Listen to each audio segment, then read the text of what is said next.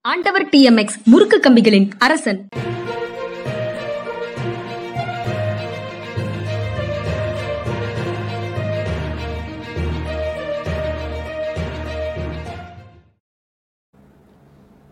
வணக்கம் இது மனிதா மனிதா நிகழ்ச்சி. ஓய்வு பெற்ற ஏஎஸ் அதிகாரி அரசியல் திறனாய்வாளர் திரு பாலச்சந்திரன் அவர்களோடு உரையாடும் நிகழ்ச்சி. வணக்கம் வணக்கம் சார். வணக்கங்க வணக்கம் இன்றைய மேற்கோள் முதல்ல பார்க்கலாம் sir. Collective fear stimulates herd instinct and tends to produce ferocity towards those who are not regarded as members of the herd அப்படின்னு பெட்ரன் ரசல் சொல்கிறாரு கூட்டு அச்சம் மந்தை மனநிலையை உருவாக்குகிறது.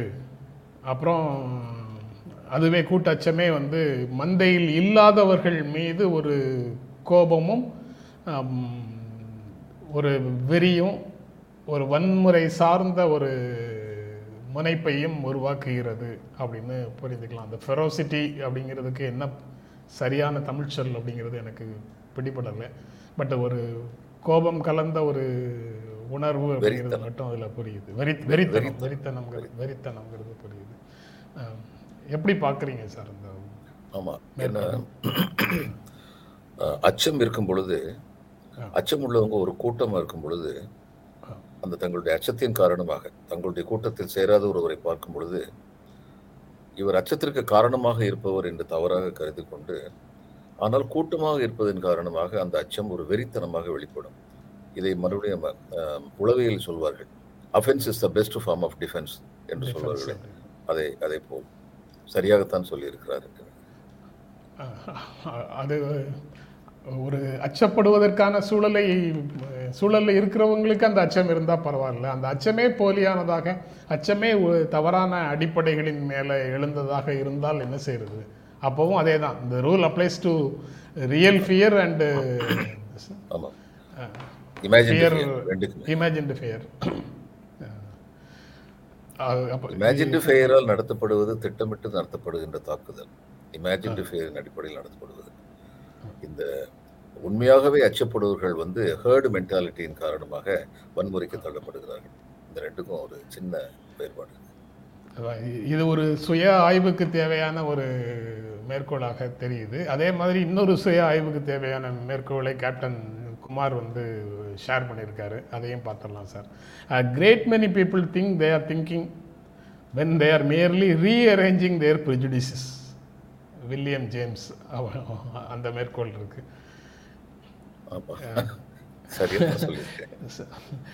அது ரொம்ப அப்பீலிங்காக இருக்குது நமக்குள்ள இருக்கக்கூடிய முன் முடிவுகளை நாம் வந்து சிலவற்றை நீக்குகிறோம் சிலவற்றை களைகிறோம் சிலவற்றை ரீஅரேஞ்ச் பண்ணி முதல் முதல்ல கொண்டு வைக்கிறோம்.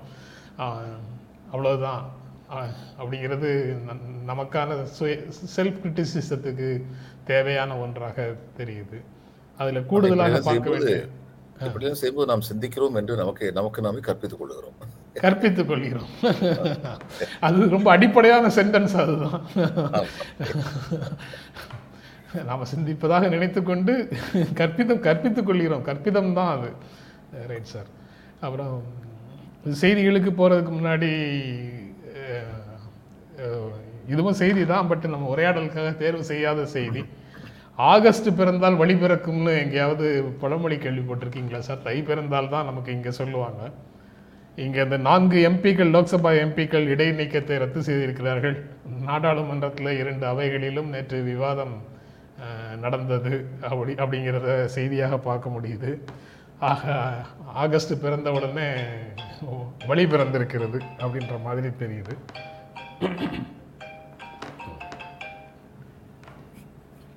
எங்க மேற்கு வங்கத்துல மேற்கு வங்கத்துல வந்து ஜூன் டு செப்டம்பர் இது மான்சூன் அஹ், பருவமா இருக்கும்போது எங்களுடைய அனுபவம் ஆகஸ்ட் பிறந்தால் வெள்ளம் பிறக்கும் அப்படிங்கிறது தான். வெள்ளம் பிறக்கும். இங்க நாடாளுமன்றத்துல என்ன வெள்ளம் பெருக போகுதுன்னு பார்ப்போம். இங்கே சென்னையில் வழக்கமான செய்தி ஒன்று அது வந்து வாக்காளர் பட்டியலில் ஆதார் எண்ணை இணைக்கணும். அது தொடர்பாக அரசியல் அனைத்து கட்சி கூட்டம் ஒன்றை போட்டு ஆலோசனை நடத்திருக்குது தேர்தல் ஆணையம். அதில் அது ஓகே. அந்த ஆதார் எண்ணை இணைக்கணுமா வேண்டாமாங்கிறதுல கட்சிகளுக்கு இடையில நிலைப்பாடுல வேறுபாடு இருக்குது. காங்கிரஸ் பாரதிய ஜனதா கட்சி தேமுதிக போன்ற கட்சிகள் வந்து இணைக்க வேண்டும் என்ற நிலைப்பாட்டிலையும் இடதுசாரிகளும் காங்கிரஸ் பிஜேபி தேமுதிக அதிமுக போன்ற கட்சிகள் வந்து இணைக்கணும்னும் இடதுசாரிகளும் திமுகவும் இணைக்க தேவையில்லை அப்படிங்கிற நிலைப்பாட்டையும் எடுத்துருக்குறாங்க. பட் அது அது வந்து வழக்கமான எல்லா இடங்கள்லையும் பேசக்கூடிய செய்தி. அதில் ஒரு சின்ன ஹைலைட் ஒன்று இருக்குது அது அதோட அதுக்கப்புறம் நம்ம செய்திக்கு போகலாம் சார் அந்த அதிமுக அப்படின்னு போட்ட நேம் போர்டை தனக்கு எதிராக ஜெயக்குமார் நகர்த்தி வைத்தார். கோவை செல்வராஜ் யூபிஎஸ் சார் இது ஓபிஎஸ் சார்பாக வந்தவர். அவருக்கு முன்னாடி அதிமுகங்கிற அந்த நேம் போர்டு பிளேட் இருந்தது. அதை அங்கிருந்து எடுத்து தனக்கு எதிராக நகர்த்தி வைத்தார். அது ரொம்ப வெட்கப்படத்தக்க செயல் அவர் செய்தது அப்படின்னு கோவை செல்வராஜ் சொல்கிறாரு ஆனால் எப்படி கோவை செல்வராஜா வந்து தேர்தல் ஆணையம் அனுமதிக்குது அந்த கூட்டத்தில்? ஏன்னா தலைமை நிலையத்துக்கு இன்வைட் அனுப்பியிருந்தாங்க. அங்கிருந்து இரண்டு பேரை இபிஎஸ் அனுப்பியிருக்காங்க தலைமை நிலையத்திலிருந்து இரண்டு பேரை அனுப்பியிருக்கிறாங்க. அந்த இரண்டு ஒரு கட்சிக்கு இரண்டு நபர்கள் என்று அழைப்பிதழில் சொல்லியிருக்கிறாங்க. அதுக்கப்புறம் இவர்களுக்கு எப்படி மூன்று இடங்கள் அப்படிங்கிறது ஒரு கேள்வியாக வருது. பட் அதெல்லாம் ஒன்றுமே கேள்வியே கிடையாது. அதெல்லாம் எல்லாம் சரிதான் அப்படின்னு கடந்து போயிடணுமா இல்ல தேர்தல் ஆணையத்துல ரெண்டு பேருமே இவர் ஓபிஎஸ் வந்து புகார் அளிச்சிருக்காரு. அது மேல இன்னும் ஒரு நடவடிக்கை எடுக்கப்படாம இருக்குல்ல இறுதி முடிவு எடுக்கப்படாம இருக்குல்ல அதனால ஒருவேளை எதுக்கு வம்புன்னு சொல்லி ரெண்டு பேரையுமே அவரு க- சாவி அவர்கிட்ட இருக்கு. அவர் ரெண்டு பேரும் அனுப்பட்டும். நீங்க சாவி இல்லாம இருக்கீங்க நீங்க ஒரு ஆள் அனுப்புங்கன்னு சொல்லி மூணு பேர்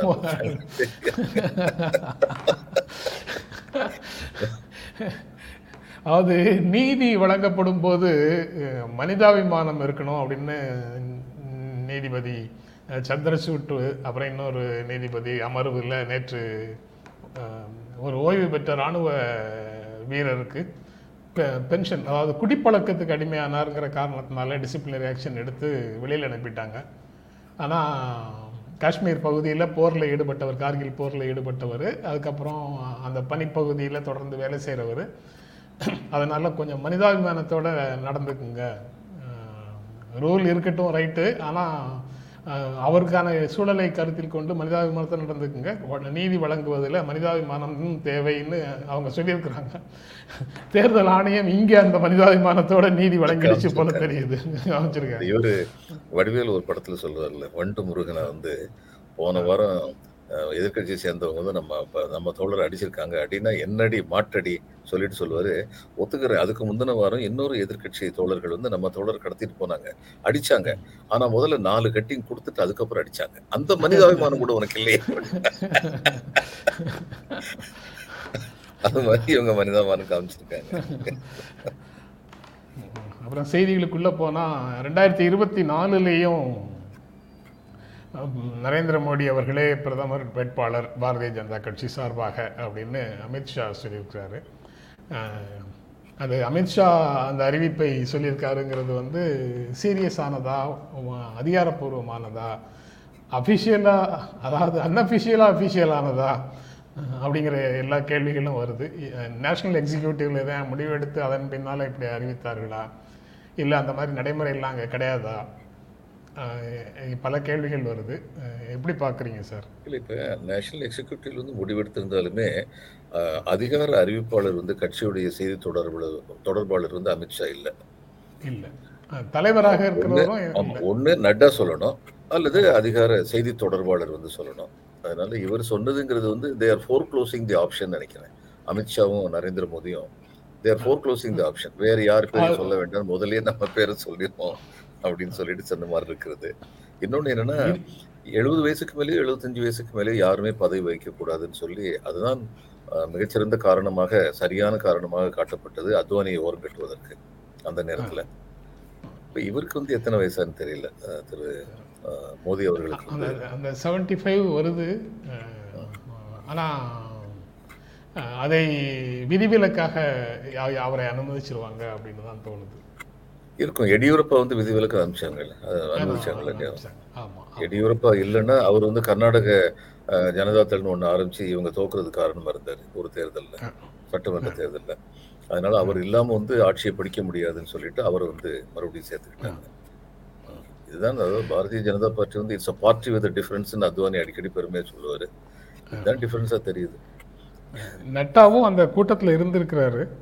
இருந்திருக்கு இருந்திருக்கிறாரு. ஆனால் அமித்ஷா அறிவிப்பு அப்படிங்கிற மாதிரி அமித்ஷா பேசும்போது தான் இதை சொல்லியிருக்கிறாரு. அதில் வந்து உத்தரப்பிரதேச சட்டமன்ற தேர்தல் வரும்போதே அதில் முடிவுகள் வரும்போதே ரெண்டாயிரத்தி இருபத்தி நாலு நாடாளுமன்ற தேர்தலுக்கான முடிவுகளும் உறுதி செய்யப்பட்டு விட்டன அப்படின்னு சொல்கிறாங்க அதை எப்படி பார்க்குறீங்க அதாவது இவங்க வந்து ஆட்சியில வந்து பிரதம மந்திரி ரொம்ப பெரிய தவறு ஒண்ணு பண்ணி அது உடனடியாக மக்களை பாதிக்கிற மாதிரி இருந்தாலுடைய இப்ப இந்த டிமானிட்டைசேஷன் பண்ணாரு. ஜிஎஸ்டி வந்து பண்ண விதம் தப்பா போச்சு. ரெண்டும் சேர்ந்து வந்தது. ரெண்டுமே சேர்ந்து அடுக்கடுக்கா கொண்டு வந்துடக்கூடாது ஆனா அதுக்கப்புறம் வந்து ஆட்சிக்கு வந்து மூன்று ஆண்டுகள் இருந்ததுங்கிறதுனால ரெண்டு ஆண்டும் மூணு ஆண்டும் இருந்ததுங்கிறதுனால அந்த தாக்கம் வந்து நீங்கிருச்சு. அப்படி இருக்கும்போது இவங்களுக்கு பெஸ்ட் பெட் வந்து மோடி தான். மோடி அமித்ஷா காம்பினேஷன் தான் இவங்களுக்கு. ஏன்னா தேர்தல் சாமர்த்தியம் அப்படிங்கிறது இவங்க ரெண்டு பேரும் வந்து திரும்ப திரும்ப தங்களுடைய இதை வந்து சக்தியை வந்து காமிச்சிருக்காங்க. அந்த விதத்தில் சொல்லி பார்த்தா பிஜேபிக்கு பெஸ்ட் பெட் வந்து ஆஸ் ஆன் டுடேங்கிறது வந்து மோடி அவர்கள் தான் அதுல சந்தேகம் கிடையாது. அதனால அது- வந்து அமித்ஷா சொல்லும்போது மற்றவங்க எதிர்க்கும் திறன் இல்லாதவர்களாகத்தான் இருப்பார்கள். அமித்ஷா ஏற்கனவே சொல்லிட்டாருன்னா. அ- அடுத்த செய்தி வந்து நம்ம எடுத்துக்கு உ- உரையாட போற செய்தியினுடைய தலைப்பு வந்து இதற்கும் பொருந்தும் பொருந்துமோங்கிறதுனால இங்கேயே பேச வேண்டியதாக இருக்குது. அவங்க ரெண்டு பேரும் தான் முகமாக இருந்து தேர்தலை நடத்துறாங்க. ஆனா களத்துல வந்து முகம் தெரியாத பல்லாயிரக்கணக்கான ஆர்எஸ்எஸ் ஊழியர்கள் வேலை செய்கிறார்கள் இந்து முன்னணி விஹெச்பி போன்றவர்களுடைய தொண்டர்கள் வேலை செய்கிறாங்க அவங்களுக்கு. அவங்க அஃபிஷியலாக பிஜேபி அப்படிங்கிற கட்சியை சேர்ந்தவர்கள் கிடையாது. ஆனால் களத்தில் முகம் தெரியாத எல்லா எல்லாரும் வேலை செய்கிறாங்கல்ல. அதை கருத்தில் கொள்ள மாட்டாங்களா? அவங்களுடைய சாய்ஸ்னு இதில் எதுவுமே வராதா?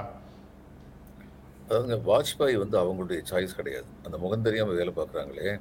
அவங்களாம் எதனால வருவாங்க? எப்படி சிபிஎம்க்கும் சிபிஐக்கும் ஒரு கார்டர் இருக்கோ அது மாதிரி பார்ட்டிக்கு இல்லாம அந்த கொள்கைக்குன்னு ஒரு காடர் இருக்கு. ஆர்எஸ்எஸ் உடைய. காடர் இருக்கு. அவங்க வந்து அக்கண்ட் பாரத்ங்கிறதுல நம்பிக்கை உள்ளவங்களாகவும் இந்துத்துவங்கிறதுல நம்பிக்கை உள்ளவங்களாகவும் வளர்க்கப்படுகிறார்கள். வாஜ்பாயி அந்த நம்பிக்கைக்கு உரியவராக இல்லை. அந்த நேரத்துல வந்து ஒரு மாதிரி வந்து ஒரு மிடில் பார்த்து சூஸ் பண்ற ஒருத்தர் மாதிரி ஒருத்தரை கொண்டு வரணும். முதல்ல ஆட்சியை பிடிக்கணும்னால வாஜ்பாய் வந்து முன்னிறுத்தினாங்க. ஆனா அதுக்கப்புறம் அவருடைய ஆட்சியில வந்து அவர் வந்து நடந்துகிட்ட விதம் வந்து இவங்களுடைய அஜெண்டாவை கொண்டு போற விதம் கிடையாது. இவங்களுடைய பேசிக் அஜெண்டாவை அவர் டச் பண்ணாமலே ஏன்னா அவர் சொன்னாரு இந்த மாதிரி ஒரு மைனாரிட்டி கவர்மெண்ட் வச்சுக்கிட்டு அதெல்லாம் பண்ண முடியாதுன்னு சொல்லியிருக்கலாம். இவங்களை கன்வின்ஸ் பண்ணியிருக்கலாம். ஆனா மோடி வந்து இவங்களுடைய அஜெண்டாவை வந்து அவர் ரொம்ப ரொம்ப தைரியமா ரொம்ப துணிச்சலா ரொம்ப வேகமா முன்னெடுத்துட்டு போறாரு. அப்ப இந்த முகம் தெரியாதவர்கள் எல்லாருக்குமே மோதியை விட பெட்டர் பெட்டர் இருக்க முடியுமான்னு சொல்லி எனக்கு தெரியல. நட்டா பேசும்போது இன்னொரு விஷயம் சொல்லியிருக்காரு சார். நான் அதாவது முன்னாடி தமிழ்நாட்டில் கேட்ட குரல் போல கண்ணுக்கு இது எட்டிய தூரம் வரைக்கும் எதிரிகள் யாரையுமே காணோம் அப்படின்னு தமிழ்நாட்டில் கேட்ட குரல் போல அவர் வந்து பாரதிய ஜனதா கட்சியை எதிர்த்து நிற்கக்கூடிய வலிமை எதிர்க்கட்சிகள் யாருக்குமே இல்லை. வலிமையான இடத்துல பாரதிய ஜனதா கட்சி தான் இருக்குது அப்படின்னு நட்டா பேசியிருக்கிறாரு. அதை அந்த அந்த- ஸ்டேட்மெண்ட்டை எப்படி பார்க்குறீங்க? எதிர்க்கட்சிகளுடைய பலவீனமாக அது இல்லை உண்மையிலேயே அப்படி இருக்கா? இல்லையா?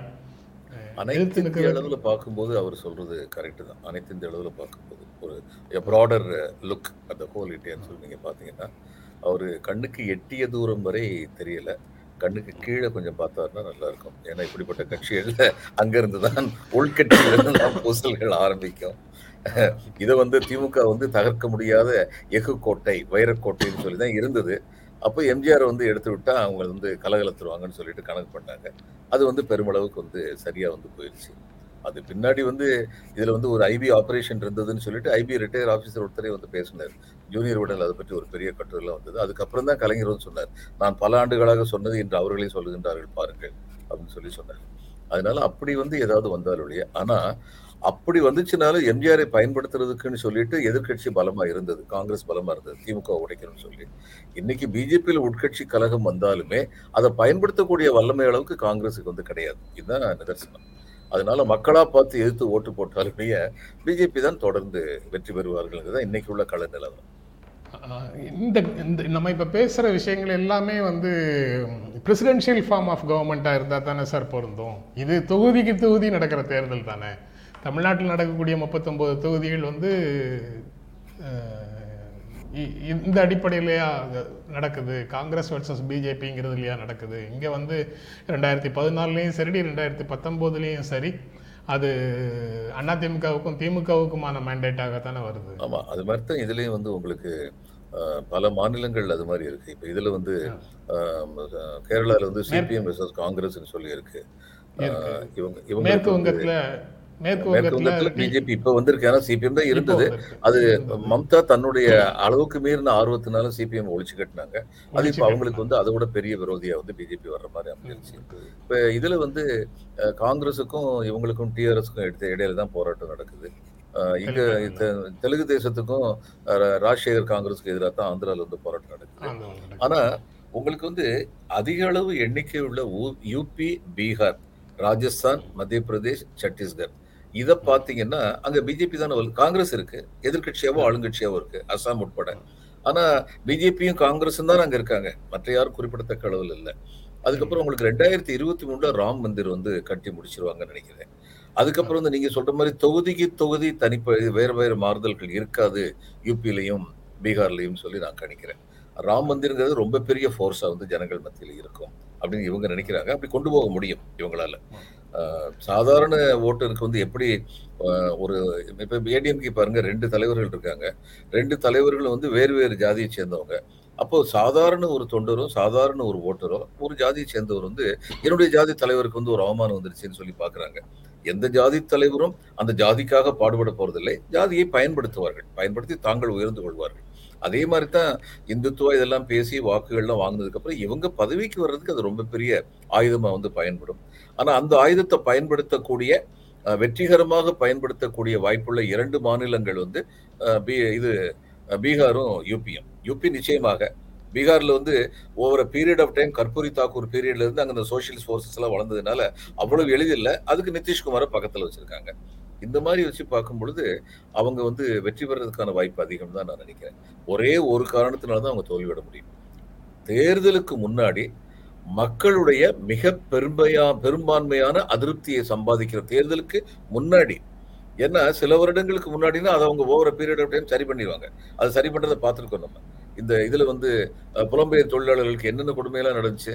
ஆனால் அவங்க வந்து கடைசியில் இவங்களுக்கு தான் ஓட்டு போட்டாங்க. பிஜேபிக்கு தான் ஓட்டு போட்டாங்க. யூபியில் உள்ளவங்க வந்து.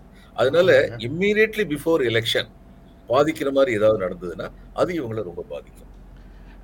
கடைசி ஆறு மாதங்களுக்குள்ள இருந்தாலும் கூட அவங்களுக்கு ஃபேவரபுளாக மாற்றி தங்களுக்கு சாதகமாக மாற்றிக்கொள்ளக்கூடிய சூழலை உருவாக்குவது எப்படிங்கிறதும் அவங்களுக்கு தெரியும் தானே சார்? தெரியும் தெரியும். ஒரு காலத்துல சொன்னோம் சிபிஎம் வந்து காங்கிரஸ் வந்து எலெக்ஷன் சமயத்துல வந்து தேர்தல் பார்க்கும். சிபிஎம் வந்து எலக்ட்ரல் ரோல் தயார் பண்ணும்போதே தேர்தல் வேலையை பார்க்க ஆரம்பிச்சிருவாங்க. அவங்க மேற்கு வங்கத்துல. அவ்வளவு ஷார்ப்பா இருந்தாங்க. இன்னைக்கு ஆல் இந்தியா லெவல்ல பிஜேபி அது மாதிரி ஷார்ப்பா இருக்காங்க. ஷார்ப்பாக இருக்காங்க. அதான் ரெண்டாயிரத்தி இருபத்தி நாலுக்கான பிஎம் கேண்டிடேட் யாருங்கிறத இப்போவே அனௌன்ஸ் பண்ணுறாங்க ரெண்டாயிரத்தி இருபத்தி ரெண்டுலேயே அனௌன்ஸ் பண்ணுறாங்க இன்னும் தங்களுடைய கட்சிக்கு தலைவர் யாருங்கிறத காங்கிரஸ் இன்னும் முடிவு செய்யலை. அதாவது ஒப்பிட்டு பார்க்கும்போது நம்ம எந்த இடத்துல நிற்கிறோம் அப்படிங்கிறது ரொம்ப தெளிவாக தெரியுது. அப்புறம் அடுத்த செய்தி முகம் தெரியாத விடுதலை போராட்ட வீரர்களை அடையாளம் காணுங்கள் அப்படின்னு தமிழ்நாடு ஆளுநர் வந்து பேசியிருக்கிறாரு. அதை படித்த உடனே அதாவது லைட்டர் வெயினில் தான் கேட்குறேன் ஏன்னா முகம் தெரிந்தவர்கள் எல்லாரும் காங்கிரஸ் கட்சிக்காரங்களாகவே இருக்காங்கங்கிறதுனாலவா அப்படின்னு. முகம் தெரியாததுலயும் காங்கிரஸ் கட்சிக்காரங்க தான் ரொம்ப இருப்பாங்க. ரொம்ப இருக்காங்க. ஆமா. அப்போ முகம் தெரிந்த காங்கிரஸ் அல்லாத விடுதலை போராட்ட வீரரா என்பதில் சந்தேகத்தை எழுப்பக்கூடிய அளவிற்கு உள்ள வீர சவர்கார் போன்றவர்கள் இவர்கள் அடையாளம் காண்பார்கள். வீர சவர்கார் முதல்ல நிச்சயமா வந்து பிரிட்டன்ல இருந்தபோது ஆயுதம் ஏந்திய போராட்டம் நடத்தணும்னு நினைச்சாரு. செயல்பட்டாரு. அதுக்காக சதி வழக்கில் வந்து கைது செய்யப்பட்டாருங்கிற வரைக்கும் அவருடைய இதை வந்து யாரும் சந்தேகிக்க முடியாது. ஒரு விடுதலை வேட்கையோடு இருந்த இளைஞனா இருந்தாரு. அந்தமானுக்கு போனதுக்கு அப்புறம் என்ன நடந்துச்சுங்கிறத பற்றி வேற வேற மாதிரியா இருக்கு. ஒரு ஆறு தடவை மன்னிப்பு கடிதம் எழுதி கொடுத்தான்னு சொல்றாங்க. பிரிட்டிஷ் கவர்மெண்ட்ல இருந்து பென்ஷன் வாங்கினார்னு சொல்றாங்க. அப்ப இதையெல்லாம் மறு ஆதாரபூர்வமாக மறுதளிக்கக்கூடிய கடமை ஒரு கட்சிக்கோ ஒரு அரசுக்கோ எந்த ஒரு கட்சியோ எந்த ஒரு அரசோ அவரை விடுதலை போராட்ட வீரர் என்று உறுதியாக சொல்லுகின்றார்களோ அவர்களுக்கு அந்த கடமை இருக்கிறது. மத்தவங்களை பத்தி அந்த கவலை அந்த ஆவணங்களை மறுக்கல சார் அவங்க? பிஜேபி அதான் சொல்ல வரேன். அந்த ஆவணங்களை மறுக்காம இவங்க வந்து அவர் விடுதலை போராட்ட வீரர்னு சொல்றது வந்து விடுதலை போராட்டத்தை வந்து கொஞ்சம் கொச்சைப்படுத்துறது அப்ப அந்த காலம் நாங்க வந்து இந்த இதுல நைன்டீன் ஃபார்ட்டி டூ இந்த இதுல இதுல வெஸ்ட் வெஸ்ட் பெங்கால் வந்து நோட்ஸ் சக்சஸர்னு ஒண்ணு உண்டு. அதாவது இவர் வந்து ஒரு சப் கலெக்டர் வந்து பதவி மாறி போகும்போது அந்த அடுத்து வர்றவருக்கு சொல்லி தன்னுடைய காலத்துல இருந்த முக்கியமான நிகழ்வுகள் முக்கியமான நபர்கள் இதெல்லாம் வந்து எழுதணும். எழுதி கொடுக்கணும். அது ஒரு பெரிய ரெக்கார்டு ஒரு பெரிய ரொம்ப வேல்யூபிள் ரெக்கார்ட் யார் யாரெல்லாம் வந்து பெரிய அரசியல் தலைவர்களில் வந்து தரவு செய்வர்கள் யாரு? அதுக்கப்புறம் தவறே செய்யாத நல்ல த- தலைவர்கள் யாரு? இந்த மாதிரி எல்லா விஷயங்களையுமே அதில் எழுதி கொடுப்போம். எனக்கு தெரிஞ்சு எனக்கு தெரிஞ்சு நூ நூற்றி ஒரு வயது நூற்றி ரெண்டு வயதில் எனக்கு தெரிந்த ஒருவர் இருக்கார் சார். சுதந்திர போராட்ட வீரர். அவர் பெயர் சங்கரையா அதுக்கப்புறம் நூறை நெருங்கி கொண்டு இன்னொரு இன்னொரு சுதந்திர போராட்ட வீரர் இருக்காரு. அவர். பேர் நல்ல கண் ஆனா இவர்களை எல்லாம் இவங்க அங்கீகரிப்பாங்களா அப்படிங்கிறது ஒரு பெரிய கேள்வி. இந்த எழுபத்தைந்தாவது சுதந்திர தினத்தை கொண்டாடுகிறோம் அப்படின்னு சொல்ற நேரத்துல இந்த ஆளுநர் தமிழ்நாடு அரசு அங்கீகரிச்சிருச்சு. அது வேற விஷயம். ஆனா ஆளுநர் வந்து இப்போ முகம் தெரியாத சுதந்திர போராட்ட வீரர்களை அஹ், அடையாளம் காணுங்கள் அப்படின்னு சொல்றவர். இவங்களை இவங்களை அங்கீகரிப்பாரா அப்படிங்கிறது ஒரு கேள்வியாகத்தான். கேள்வி. பெரிய கேள்வி. இதுல மேற்கு வங்கத்துல வந்து சுகுமார் சென்குப்தான்னு ஒரு தலைவர் இருந்தார். இது மித்னாப்பூர்ல வந்து சிபிஎம் டிஸ்ட்ரிக்ட் செக்ரட்டரியா இருந்தார். நான் மித்னாப்பூர்ல கலெக்டரா இருந்திருக்கேன். அவரை நான் அடிக்கடி கேள்வி பண்ணிட்டு இருப்பேன். நீங்க இன்னைக்கு உயிரோடு இருக்கிறது காரணமே மவுண்ட் பேட்டன் தான். நீங்க என்ன வெள்ளக்கார நேத்து பேசுறீங்க? ஏன்னா அவர் நய- அவர் வந்து இதுல வந்து அந்தமான்ஸ்ல வந்து அவர் வந்து ஜெயில வச்சிருந்தாங்க. அவருக்கு வந்து ஆயிரத்தி தொள்ளாயிரத்தி நாற்பத்தி எட்டு பிப்ரவரியில என்னமோ தூக்கு தண்டனைன்னு சொல்லி உறுதி பண்ணிட்டாங்க. அப்போ ஆயிரத்தி தொள்ளாயிரத்தி நாற்பத்தி எட்டு ஜூன்ல தான் முதல்ல நமக்கு விடுதலை கிடைக்கிறதா இருந்தது. மவுண்ட் பேட்டன் தான் அதை எக்ஸ்பிரேட் பண்ணி ஆயிரத்தி தொள்ளாயிரத்தி நாற்பத்தி ஏழு ஆகஸ்ட் பதினஞ்சுலயே நம்ம விடுதலை வாங்கினோம். அதான் நான் இவர்கிட்ட சொல்லி மவுண்ட் பேட்டன் இல்லைன்னா உங்களை வந்து தூக்கில் போட்டிருப்பாங்க. நீங்க என்ன வெள்ளக்காரங்களை எடுத்து சண்டை போட்டுக்கிட்டு இருக்கீங்களா? அவர்கிட்ட கலாட்டம் பண்ணுவேன். அவருக்கு தாமர பத்திரம் கொடுத்தா வாங்க மாட்டேன்ட்டு அவர் சொன்ன அந்த தாமர பத்திரத்துக்காக நான் போராடல நான் என் நாட்டுக்காக போராடினேன் அப்படின்னு சொல்லிட்டு வாங்க மாட்டேன்னு சொல்லிட்டேன் அது மாதிரி தமிழ்நாட்டில் இருக்காங்க. எத்தனையோ பேர் நீங்க சொன்ன மாதிரி எத்தனையோ பேர் இருக்காங்க. அவங்களெல்லாம் சரியா இனம் கண்டால் சந்தோஷம்தான். நீங்கள் வர அவரை சொல்லும்போது எனக்கு இன்னொரு ஒரு ஞாபகம் வருது சார் அரசு அலுவலகத்தில் மேலே யூனியன் ஜாக் கொடி பறக்கும்போது தன்னுடைய பதினைந்தாவது வயசில் அந்த கொடி பறக்கும் இடத்துக்கு மாடிக்கு ஏறி போய் மிகப்பெரிய பாதுகாப்பு இருக்கக்கூடிய இடத்துல அவர் மேலே ஏறி போய் அந்த பதினைந்து வயது பையன் வந்து யூனியன் ஜாக் கொடியை கீழே இறக்கிட்டு மூவர்ண கொடியை ஏற்றினார் அந்த பையன். அவர் பிற்கு அவர் பஞ்சாப்ல நடந்த விஷயம் இது. அவர் பெயர் ஹர்கிஷன் சிங் சுர்ஜித் அப்படின்னு அவரை சொன்னாங்க. அவரெல்லாம் இந்த ஒரு சுதந்திர போராட்ட தியாகியாக அந்த பதினஞ்சு வயசுலயே அவருக்கு அது கடுமையான தண்டனை உடனே ஜுவனல் ஹோமுக்கு அனுப்பி விட்டாங்க. இப்படி ஏராளமான சுதந்திர போராட்ட தியாகிகள் இருக்காங்க முகம் தெரியாதவர்கள். காங்கிரஸ் கட்சிக்கு வெளியிலையும். ஆனா ஆளுநர் ஆளுநருக்கு தெரிந்த முகங்களில் ஆளுநருக்கு நெருக்கமான பட்டியலில் சுதந்திர போராட்டத்துக்காக போராடியவர்கள் ரொம்ப ரொம்ப குறைவுன்னு நினைக்கிறேன். அல்லது இல்லைன்னு நினைக்கிறேன். அதனால் வெளியில் தேடிக்கொண்டிருக்கிறார் அப்படின்னு தோணுது. சரி சார். அடுத்த செய்திக்குள்ளே போனால் பிரியாணி திருவிழாக்களில் மாட்டிறைச்சி பிரியாணி தவிர்க்கப்படக்கூடாது. அது வந்து அரசு விழாக்களில் பாகுபாடு கூடாது அப்படின்னு ஒரு கருத்தை வந்து எஸ்சி எஸ்டி ஆணையம் சொல்லியிருக்கிறாங்க. அந்த ஆம்பூர் பெரிய பிரியாணி விழாவில் பீஃபையும் போர்க்கையும் தவிர்த்ததற்கு அதாவது விழாவே நடக்காமல் அந்த அந்த சர்ச்சையில் தள்ளி வச்சதுக்கு மாவட்ட தலைமை மீது நடவடிக்கை எடுக்கலாம். அதற்கான வாய்ப்பு இருக்குது ஆனால் மக்கள் மத்தியில் அவர் பெயர் கெட்டு போயிடக்கூடாதுங்கிறதுக்காக நடவடிக்கை எடுக்காமல் இருக்கிறோம் அப்படின்னு ஆணையம் சொல்லுது. எஸ்சிஎஸ்டி ஆணையம் சொல்லுது. நீங்கள் எப்படி பார்க்குறீங்க அந்த இஷ்யூவை? இப்படியெல்லாம் எழுதுனதுக்கு அப்புறம் அவர் பேட்டு கெட்டு போகலையா? கெட்டு போக கூட நினைச்சேன் பேச on record Desai he deserves to be condemned அவர் கண்டிக்கப்பட வேண்டியவர். ஆனால் மக்கள் மத்தியில் அவர் பெயர் கெட்டு விடக்கூடாதுங்கிறத நான் கண்டிக்காம கண்டிச்சாச்சு இல்ல. அதாவது இஷ்யூ வந்து பாத்தீங்கன்னா நீங்க வந்து மாட்டு இறைச்சி பிரியாணி வந்து தடை பண்றது வந்து எந்த நியாயம் கிடையாது. இத்தனை வருஷம் அமைதியா தான். இப்ப தடி எடுத்தவன் தண்டல்காரங்கிற ஒரு நிலைமை வந்து நாட்டுல உருவாகக்கூடாது. ஒரு பத்து பேர் சேர்ந்து அதெல்லாம் மாட்டு இறைச்சி போடக்கூடாதுன்னு சொன்ன உடனே எதுக்கு பிரச்சனைன்னு சொல்லிட்டு அது போட வேண்டாம்னு சொல்லி சொன்னாங்கன்னா அப்ப எல்லா விஷயத்திலுமே எல்லாருமே இது மாதிரி வந்து ஒரு பதினஞ்சு பேரை கூட்டு வந்தா போதுமே? அதாவது சார். சட்டத்தை சார்ந்து நிற்கிறது எது நீதி சட்ட நீதி எதுவோ அதை நடைமுறைப்படுத்துவது தானே அதிகாரத்தின் அதிகாரி அதிகாரிகளுடைய பணி. கடமை. ஆனா கூடிய வரைக்கும் சர்ச்சைகளே இல்லாம இருப்போம் அல்லது பிரச்சனைகளே இல்லாம இருப்போம். அது சட்டத்தை காப்பதாக இருந்தாலும் சரி கைவிடுவதாக இருந்தாலும் சரி அங்கே சத்தம் அதிகமாக கேட்கக்கூடாது அப்படிங்கிறது மனநிலை அப்படி ஒரு நிர்வாக அணுகுமுறை எப்போ எப்போது இருந்து தொடங்கியதாக பார்க்குறீங்க? எப்போவுமே இருக்கா? இடையில வந்ததா? இவங்க அரசியல்வாதிகளுடைய தலையீடு வந்து அதாவது அரசியல்வாதிகள் தான் அதிகாரிகளை வழிநடத்த வேண்டும்ங்கிறது ஜனநாயகத்துடைய அடிப்படை கோட்பாடு. ஆனா அவங்க வழி நடத்தணும். எக்ஸ்ட்ரா கான்ஸ்டியூஷனல் அத்தாரிட்டி அவங்க நடக்கக்கூடாது. இப்போ இதுல வந்து ஒரு எம்எல்ஏ ஒருத்தர் இருக்காருன்னா எம்எல்ஏக்கு உண்மையில வந்து பாத்தீங்கன்னா அவருடைய இது என்ன அதிகாரம் என்ன? சட்டமன்றத்துல வந்து சட்டம் இயற்றுவதில் ஒரு. உறுப்பினராக இருந்து பங்கு பெறுவது. இதுதான் அவருடைய அதிகாரம். அதுக்கு அடுத்து சில சமயம் என்ன சொல்லியிருக்காங்க? ஒவ்வொரு இதுலையும் டெவலப்மெண்டல் அசிஸ்டன்ஸ் ரெண்டு கோடி ரூபா உங்க இவங்களுக்கு சட்டமன்ற தொகுதி ரெண்டு கோடியோ மூணு கோடி நீங்க செலவழிங்கன்னு கொடுத்தாங்கன்னா அந்த ரெண்டு மூணு கோடி சரியா செலவழிதான் பார்க்க வேண்டியது அவருடைய கடமை. அதுக்கு அடுத்து வந்து தன்னுடைய மாவட்டத்துக்குள்ள ஏதாவது தவறுகள் நடந்ததுன்னா சட்டமன்ற உறுப்பினர்ங்கிற அளவில் அவர் காவல்துறை கண்காணிப்பாளர்கிட்டயோ மாவட்ட ஆட்சியத்தையோ அல்லது வேறு அதிகாரிகிட்டயோ போய் சொல்லலாம். அடுத்து அவங்க நடவடிக்கணும் அவருக்கு டிக்டேட் பண்ற அதிகாரம் கிடையாது.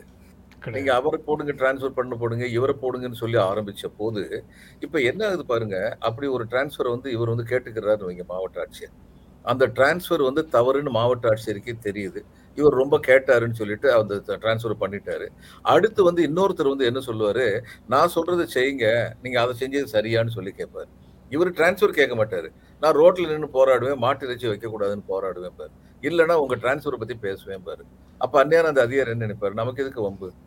நம்ம பக்கம் கெட்டவர் வர்றதுக்கு பேசாமல் இவர் சொல்றதையும் கேட்டு போயிடும் இப்படித்தான் அங்க கோளாறு ஆரம்பிக்குதுன்னு நினைக்கிறேன். காங்கிரஸ் பீரியட்ல வந்து அந்த மாதிரி வந்துகிட்டு இருந்தாங்க. வந்துகிட்டு இருந்தவங்களை எதிர்த்து நிற்கிற அதிகாரத்தோட வந்து அதிகாரிகள் வந்து அந்நியார் இருந்தாங்க. இது வந்து தமிழ்நாட்டில் மட்டும் நடக்கல. ஆயிரத்தி தொள்ளாயிரத்தி அறுபத்தி ஏழுக்கு அப்புறம் ஆல் இந்தியா ஃபினாமினா வந்து நமக்கு டெமோக்ரஸி கீழே ரூட்ஸ் போக போக ஒன்று என்னன்னா டெமோக்ரஸி வலிமை பெறுது. இன்னொன்னு என்னன்னா எந்த எந்தெந்த வழியில டெமோக்ரஸியை வந்து வலிமைப்படுத்தணும்னு புரியாதவங்களா இது கீழ் மட்டத்தில் உள்ள அரசியல்வாதிகளோ ஆட்சி ஆட்சி அதிகாரிகளும் இருக்கும் பொழுது அங்கே டெமோக்ரஸி வந்து பலவீனப்பட்டு போயிடுது ரெண்டுமே நடக்குது. அந்த ஆயிரத்தி தொள்ளாயிரத்தி அறுபத்தி ஏழுக்கு அப்புறம் டெமோக்ரஸி பரவலாக்கப்பட்டதுங்கிறது ஒரு நல்ல முடிவு. அதுல சந்தேகமே கிடையாது. பஞ்சாயத்து வந்ததுங்கிறது ஒரு நல்ல முடிவு. பஞ்சாயத்துக்கு வந்து third form of third protocol of government அப்படின்னு சொல்லி தேர்ட் டயர் ஆஃப் கவர்மெண்ட் அப்படின்னு இதுல வந்து பார்லிமெண்ட்ல அந்த அங்கீகாரம் கொடுத்தது வந்து ஒரு நல்ல முடிவு. இதுல சந்தேகமே கிடையாது.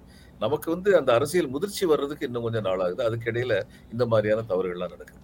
அந்த செப்பரேஷன் ஆஃப் பவர்ஸ் வந்து தெளிவாக வரையறுக்கப்படவில்லை இந்த மாதிரி விஷயங்கள்ல அப்படின்னு புரிந்து கொள்ளலாமா? இல்ல அதை நம்ம காத்துல பறக்க விடுறோமா? இல்ல தெளிவாக வரையறுக்கப்பட்டிருக்கின்றன. ஆனால் அந்த வரையறுக்கப்பட்டுவதை நாங்கள் கண்டுகொள்ள மாட்டோம் அப்படின்னு சொல்லி. ஏன்னா அந்த வரையறுக்கப்பட்டபடி நடந்தா சரி அவங்களுக்கு எந்த அதிகாரமே இல்லாத மாதிரி இருக்கும் அரசியல்வாதிகள் அதை நாங்கள் கண்டுக்கிட மாட்டோம். இப்ப இதே வந்து இவர் வந்து ஆந்திராவுல எங்க எங்கன்னு தெரியல ஒரு இதுல வந்து இவர் முதல்வர் சொன்னாரு இந்த பாருங்க இந்த டீச்சர் ரெண்டே ரெண்டு டிரான்ஸ்ஃபருக்கு தான் நான் சரி சொல்லுவேன். ஒவ்வொரு இவருக்கும் எம்எல்ஏக்கும் ரெண்டு டிரான்ஸ்ஃபருக்கு தான் சரி சொல்லுவேன். அதுக்கு மேல வந்து கேட்கக்கூடாதுன்னு சொன்னேன்? அந்த ரெண்டே தப்பு.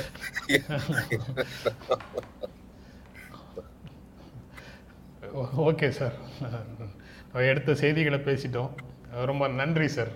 நீங்க நிறைவாக ஏதாவது சொல்லணும்னா சொல்லலாம் சார். இல்ல ஒரு விஷயம் பாதியில் நின்றுச்சு. அதாவது இந்த இதை பத்தி நோட்ஸ் த சக்சஸ் எஸ்டிஓ இதை பத்தி சொல்லிட்டு இருந்தேனே. இந்த ஆயிரத்தி தொள்ளாயிரத்தி நாற்பத்தி ரெண்டில் குயிட் இந்தியா மூவ்மெண்ட்னு சொல்லி நிறைய பேர் வந்து அலிப்பூர் ஒரு சப் டிவிஷனில் வந்து பென்ஷன் வாங்கிட்டு இருந்தாங்க. அதுக்கப்புறம் இவர் போய் அந்த நோட்ஸ் சக்ஸஸர் அந்த சப் கலெக்டர் வந்து பழைய இதுக்கு போனார். போய் பார்த்தா அதில் என்ன இருந்துச்சுன்னா சப் டிவிஷனே அமைதியாக இருக்குது இந்த குயிட் இந்தியா மூவ்மெண்ட்டில் இங்கே ஒரு பிரச்சனை இல்லைன்னு சொல்லி அந்த காலத்து எஸ்டிஓ எழுதியிருக்காரு. அப்ப யார் இவங்கெல்லாம் பென்ஷன் வாங்குறவங்கன்னு பார்த்தா கிரிமினல் கேஸ்ல ஜெயில இருந்தவங்க அத்தனை பேரும் பென்ஷன் வாங்கியிருக்காங்க. நீங்க சொன்னீங்கல்ல முகம் தெரியாதவங்களை அடையாளம் கண்டும் போது ரொம்ப ஜாக்கிரதை அடையாளம் கண்டுக்கணும். இல்லைன்னா இப்படிப்பட்ட முகம் தெரியாதவர்கள் வந்துருவாங்க. அதை வர விட்டுறக்கூடாது அது ரொம்ப முக்கியம். ஓகே அவ்வளவுதான். ரொம்ப நன்றி சார். நிகழ்ச்சியில் கலந்துட்டு உங்களுடைய கருத்துக்களை பகிர்ந்து கொண்டதற்கு எங்கள் நெஞ்சார்ந்த நன்றி. வணக்கம் வணக்கம். வணக்கம். வணக்கம். மீண்டும் சந்திப்போம். நன்றி வணக்கம்.